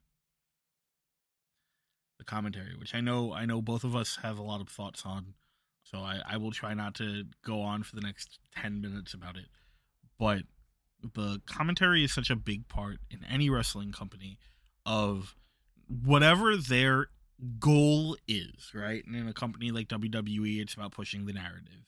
It's about pushing the the storyline. It's about reminding you the basic tenets of the characters uh, as they pertain to the story being told right now. And in New Japan, it's about the contests, it's about the matches, it's about trying to help you as a fan understand the nuances of who is in the ring and why the match the wrestling matters to them beyond it's a match and you want to win because you're an athlete. Uh, and AEW kind of has to hit that middle ground running really and I think they do. I think they do for the most part. Now, AEW has several different shows with different commentary teams. So I'm going to single out a couple of people where I think I made the list and it was five. Specifically, it's Excalibur, Taz, JR, Schiavone, and I'm going to put Jericho on the list, even though he's mixed one because he's still technically active. That's fine. I think those five in particular are talented in specific ways due to their unique experiences. So they can highlight why people are doing things in the ring to achieve specific goals. For instance, winning a match, which is the be all end all of a match in any company. But when you're in a company with the sports feel that's trying to say wins and losses matter, winning a match is important. And if you're not trying to win a match, like the Kingston Punk match where Kingston is on his crusade against Punk, okay, that's also a unique take that the commentary team needs to represent. So JR and Schiavone are the ones that are more talented when it comes to that storytelling. The idea of here's characters that are doing things and here's why they're doing. They can comment on the match, they can comment on the in ring work. They both have seen so much of it over their careers that, of course, they know it, they get it, right? And you've commented before, there are times in JR's career where JR hasn't always brought it, but when he does, he's the best by far, bar none. Okay. Then you jump over to Excalibur, who is maybe the most middle of the road of everybody here. This is not to speak ill of Excalibur whatsoever. I just mean he walks the line in the middle where he is able to do both. He can tell you the story if he needs to, he can comment on the ring work when he needs to. He balances out whoever's sitting next to him, which is why he normally sits with everybody else. He's the one guy out of them who can work with the rest of them, I think, evenly, no matter what. And just for a moment, because I as a as a person who grew up not just with like WWF and WCW and whatever, and was like big on the the indie wrestling stuff for a long time. It's so great seeing Excalibur getting this sort of opportunity and really crushing it because of exactly what you said. He is so good at filling whatever role he needs to fill and at being the connecting bridge from the other guys who are at that table because of all the names you've gone over, right? You talk you you you mentioned Taz, JR, uh, Tony and Chris Jericho. The one thing they all have in common is these are guys who have been doing this for a very long time. And they're guys who were introduced and learned and understood the workings of the business in a time where things were very different and on major platforms, major platforms for most, if not their entire careers. And then you look at Excalibur, and he has this like dearth of knowledge that comes from his involvement in the independent wrestling scene and the way that he can pick out wrestling history, which is really cool. And he doesn't do it so much anymore, which is fine because there's so much more to focus on. But you get these really cool situations where sometimes he can just like throw a wrestling fact at you that's relevant to like a move that's happening or about an indie talent in the in, formerly indie talent in the ring. And it's such a unique thing that we don't see anywhere else which is really great. And then also just like i said as an as an indie wrestling fan in the early 2000s man excalibur on weekly tv is just so fucking cool. Yeah and you have jr and Schiavone who are legends at what they do they're veterans then you have jericho and taz who are wrestling in ring veterans and then you have Excalibur, who's a nerd. He's a nerd. He's the guy who's like, oh, I've watched this. I've been a part of it. I know a whole bunch of things. So when you have JR or Schiavone being like, I don't know the name of that move, but like I know what it does. And Excalibur could be like, well, I know the name of the move. I know where it originated. I know who did it first. I can tell you where they learned it. I can tell you how long they've been doing it. Cool. I can compliment what you've been saying, right? And then when you have somebody like Taz or Jericho who's out there who have these larger personalities, but they have in a different way unique perspectives on how wrestling matches go. Okay, Excalibur flips his his role. He goes into the, oh, okay, well, you guys are talking about what's happening bell to bell now. I can go in and tell you, well, here's where this person came from here's why this is important here's all of this stuff and fill in the gaps of the story So he compliments them either way. So I'm generally not a fan of the three man booth. Growing up on WWF, I had two man booths of either JR and King or Cole and Taz, Cole and JR at times. Like that's typically what I saw. So to switched to a three man booth, WWE does three man booths now that I'm not a fan of because it's a lot of talking over one another, redundant personality types, things like that. Well, the other issue I feel like comes from the three man booth in WWE is again a product, uh, a byproduct of their product because these characters are such characters. You end up inevitably with these characters pushing over each other. And so you just have what sometimes feels like a mad dash to just sort of throw themselves on top of each other. Um, and not even not always directly. Like obviously you've got the like Corey Graves, Michael Cole stuff that that goes on, and then you've got like sometimes uh, uh maybe not recently, but back in the day, you also had like Booker T on the table. So you'd have like Booker T, here's this factoid that maybe isn't right, and then Michael Cole being like, uh, maybe this, and then Corey Graves is like, fuck you, Michael Cole, and then well, the the whole thing just sort of devolves. Yeah, because they have to elevator pitch. They have to elevator pitch everything the entire match, and not just regarding the match, regarding the rest of the show and what's going on on Twitter or social media or this upcoming thing. Maybe there's an ad break. All of this stuff they have to do, and they have to do that in AEW too, but not with the elevator pitching, because that's done elsewhere they can just put in snippets. One sentence is enough, so they don't have to talk over one another. They can let it breathe. And that's something that JR knows how to do, Schiavone knows how to do, and the others maybe they don't know how to do it as much, but they can play off of one another in respectful ways, in ways that like they haven't uh, compared compared to WWE and the way those announced teams work. AEW is their saints. They are the most respectful people in the entire planet. And I'm not going to say it's perfect all the time. Obviously, you have moments of Jericho screaming and Taz fumbling words and JR not caring and Schiavone being like, I don't know what's going on. And Excalibur being like, oh God, what am I doing here? It happens. I understand, especially growing pains in earlier days. But now, the way that they have these things set up, you can watch a match from this week, just as an example, the submission match between Tay Conti and Penelope Ford and you have Taz on the desk, and he's talking about how they're set up to do a move off the top rope. And he doesn't under he, it's not that he doesn't understand. He said that he did, not foresee this type of circumstance happening in a match like this because it's a submission match. So why would you be on the top rope where you can't win or lose? So it, it doesn't make any sense to be up there. This is high risk for no reason. And he's not saying high risk is bad.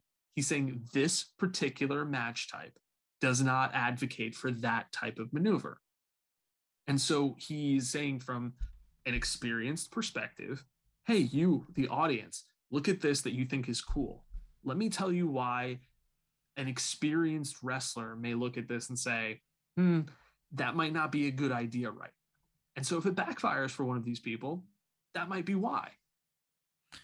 And actually I've I've really loved Taz sort of returning to the booth for AEW because he he does do that and he doesn't do this as much as he used to, but he still does this fairly often where he'll pick out the wrestling in a match, right? He'll he'll explain why a move is done the way it's done. Why did they pop their hips before they like toss the person over their shoulder? Or why do they step off of this foot? Or like uh, keeping wrist control so that as you put the person over, you can float over right into like an armbar. And uh, so you know, like with with Tay Conti, I'm a little bit biased because as a, a as a guy who loves judo and did judo for many years of my life, the the judokas will always always be like close in my heart. But but Taz has so much knowledge and understanding of very specific pieces of wrestling and does such a good job of sharing those with people where arguably they're unnecessary. You don't need them. They don't even always enhance the matches, but they do create this very unique, very special thing you don't really get anywhere else where it feels like a sport. It's the way that you'd see in like football when a, pl- a play ends and they're setting up the next play and the commentary will take a minute and run you through why the play worked the way it did and how how they broke the gap and whatever or or in basketball when they break down like defense like these things happen in other sports and you don't really see it in wrestling and here you have Taz sitting down and you know giving you that outlook i really missed uh uh i think it was Taz takes right it was something like that where he had a little segment where he would do exactly that, except most of the time he was also throwing shade at people. But I really enjoy that aspect of him on commentary and Excalibur, like I said, is more like you said, rather. Like you said, is more about the history, but it it's just it's a really cool, unique thing that I, I love that they do. And it is another great example of AEW sort of blending together wrestling as a sport and wrestling as a stage show. They have found a way to make their audience part of the show, not by turning them into extras like pure staged cinematic, uh, uh, filmed in front of a live studio audience wrestling, but and not by denying them the right to cheer for who they want, but also not by making it strictly an athletic contest. They give you reasons to care about their characters organically and then also provide you with their specific types of talent and enhance them through the cinema style of wrestling. Ultimately, I think that the so we've we've spent 3 episodes talking about these different takes on how you can do wrestling, how you can present wrestling as a product. Um, and I mean, they all have their pros, they all have their cons. I wouldn't inherently say any are better than any else. I, although I will say that some are harder to pull off than others. I think for me, the reason that this is such a important topic for us to have spent so much time covering and maybe even to to come back to at some point is wrestling is this really unique really special thing that isn't like anything else. It's not like tv shows. It's not like sports. It's it's not like stage plays. There's this very different concept that lives in wrestling that presents to you not just actors playing roles that at the end of two hours or at the end of a season will walk away until the next time that they're ready to film. These are living, breathing beings, uh, whether they be as talent, as props, as whatever you want to call them. They exist 24 7, either through the shows, live events, Twitter, and other social media, um, just them out on the street, you have these these living things that that grow and change and don't really have a conclusion or or a beginning because it kind of mimics life. It's just this constantly going shift and change and growth. And what we see in all the differences between stage show wrestling and live wrestling for like live crowd wrestling or whatever you want to call it. Wrestling is a sport. These things in between Ring of Honor, Impact, uh, uh, whatever you want. Wrestling is for everyone. For a lot of people, they hear wrestling and they think back to, you know, either the 90s or the 2000s. And, you know, either it's the, oh, that ridiculous uh, nonsense with the penis jokes and the, the, the, the TNA and whatever, or they think back to like the greased up dudes throwing each other around. And really, it's such a disservice that is done to the concept of wrestling by simplifying it so much, by resting all of the weight on any one of these kinds of presentations. There's things like uh, Camp Leapfrog or Chikara back in the day, where it, it was literally just a comic book as wrestling. You had You had a colony of wrestling ants and a bad guy who sent people back in time. You have stuff like uh, PWG where Kenny Omega and Bryan Danielson in the middle of a match could have a thumb wrestling contest and then dance around singing John Jacob Jingleheimer Schmidt or a line of people led by wrestling legend Jushin Thunder Liger with their thumbs literally up each other's asses. You could have Ring of Honor and pure wrestling where it is it is the closest thing you could possibly get to a real like sport presentation where you know you have you have this short time limit and a limited number of rope breaks and it's all about that technique you have things like new japan you you can f- go to impact and you'll see demons and and like uh, uh uh man there's so much there's so much and i could spend my entire life trying to explain some of the most amazing parts of wrestling from like the undead wizard to the the nerd who came out to an Undertale homage video and then was dressed as Sans to a guy who is pretty much just the wrestling equivalent of a of a A-list movie star in Okada and it still wouldn't be enough. Wrestling can give you anything that you want from it as long as you find the right product. And I think that's really what this has been about.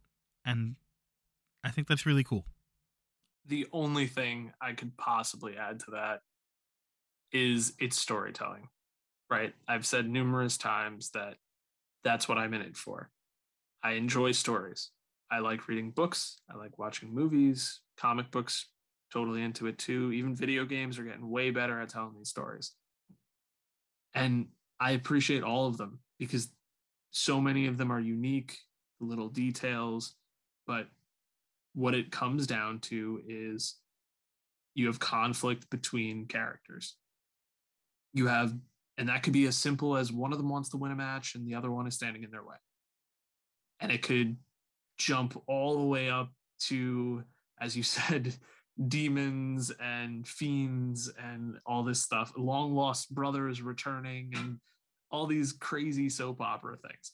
Yeah, I, I get it. I get it. And I, I love it and I'm here for it and I'm interested in it. Mm, the last thing I'll say, and then we'll, you know, sign off for this episode, is I can confidently say that because of the medium that is wrestling and the way that it portrays all these things, and just the long term investment you can put in it.